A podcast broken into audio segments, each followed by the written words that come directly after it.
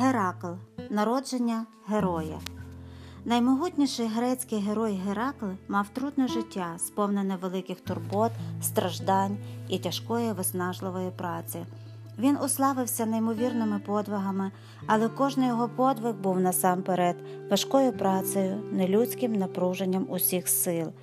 Тяжкі випробування почалися для Геракла з самої його появи на світ. Батьки його – Амфітріон і Алкмена, обоє з роду славетного Персея.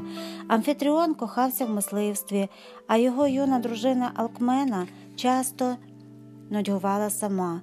Побачив це з хмарного Олімпу Зевс і надумав розважити зажурену красуню, прибравши вигляду її чоловіка.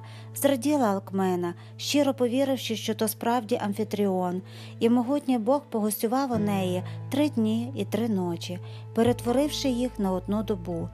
Коли скінчилася ця чудесна доба, Зевс піднявся на свій осяйний Олімп. Алкмена спала і нічого не чула, тож як згодом повернувся з ловів Амфітріон, ані йому, ані його любій дружині і на думку не спало якесь ошуканство чи зрада. Подружжя жило мирно, у злагоді, щасливе надією незабаром сповити сина. Не знали вони, що з високого Олімпу тепер стежать за ними дві пари пильних очей. Одні – Зевсові, доброзичливі, лагідні, а інші – Герині, заздрісні й лихі.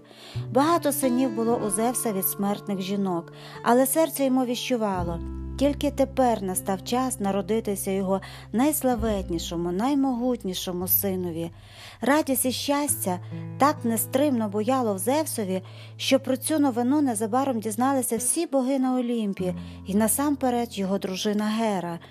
Якою заздрістю, якою лютою ненавистю палали тепер її чорні очі, коли вона дивилася вниз на красуню Алкмену.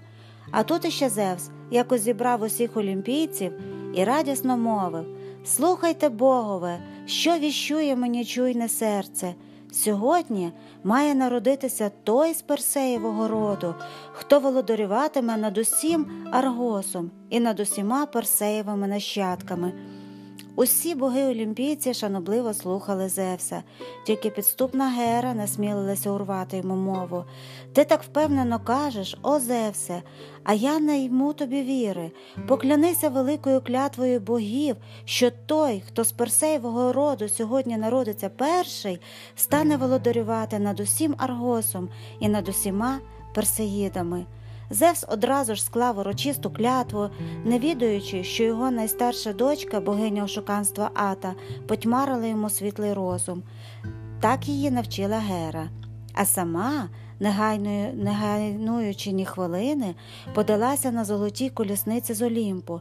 Шлях їй лежав у Мікени, до палацу царя Сфенела, Персеєвого сина.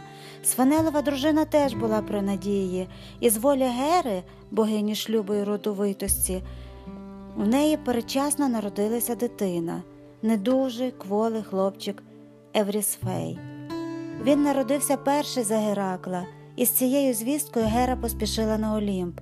Навіть не приховуючи зловтіхи в чорних очах, вона розповіла новину самому Зевсові. Тепер над усім Аргосом і над усіма персеїдами володарюватиме Еврісфей, а на Алкменин син, хоч Зевс і назвав його на догоду дружині Гераклом, що означає «уславлений герой». Зрозумів Зевс, як підступно його одурено. В нестямі схопив він свою дочку Ату за руді коси та швиргонув геть з Олімпу на землю, заборонивши повертатися назад до богів.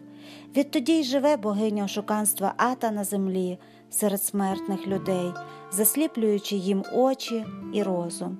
Зевс не міг порушити своєї великої клятви і володарювати над Аргосом і над усіма персеїдами мав тепер не Геракл, а нікчемний Еврісфей.